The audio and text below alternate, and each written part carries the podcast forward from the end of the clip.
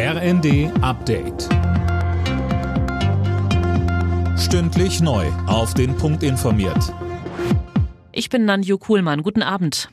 Mit einer bundesweiten Protestaktion wollen die Landwirte morgen ganz Deutschland lahmlegen. Es gibt Autobahnblockaden oder große Treckerkolonnen in den Städten, Finn Riebesell.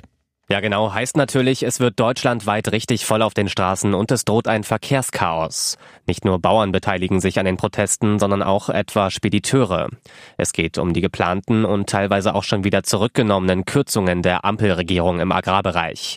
Zuletzt hatte es deutliche Kritik gegen die Proteste gegeben. Finanzminister Lindner stufte sie als unverhältnismäßig ein. Andere Politiker warnten vor einer Unterwanderung durch Extremisten. Die Gewerkschaft GDL hat die Lokführer zu einem erneuten Streik aufgerufen. Ab Mittwoch soll im Bahnverkehr drei Tage lang nichts mehr gehen. Von Mittwochmorgen 2 Uhr bis Freitagabend 18 Uhr sollen die Beschäftigten ihre Arbeit niederlegen, heißt es.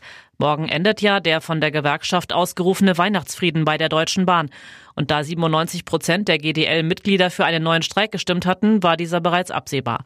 Am Freitag hatte die Bahn im Tarifstreit ein neues Angebot vorgelegt, um einen möglichen Streik zu stoppen. Das sei laut GDL aber eine, Zitat, bewusste Irreführung durch den DB-Konzern. Außenministerin Baerbock ist in Israel eingetroffen. Zum Auftakt ihres vierten Besuchs seit Kriegsbeginn forderte die Ministerin mehr Rücksicht. Israel habe das Recht und die Pflicht, sich gegen Terror zu verteidigen, müsse bei seinem militärischen Vorgehen aber Zivilisten viel besser schützen, sagte sie. In Los Angeles werden die Golden Globes verliehen, nach den Oscars die wichtigste Auszeichnung der Branche. Für die deutsche Schauspielerin Sandra Hüller könnte es ein großer Abend werden.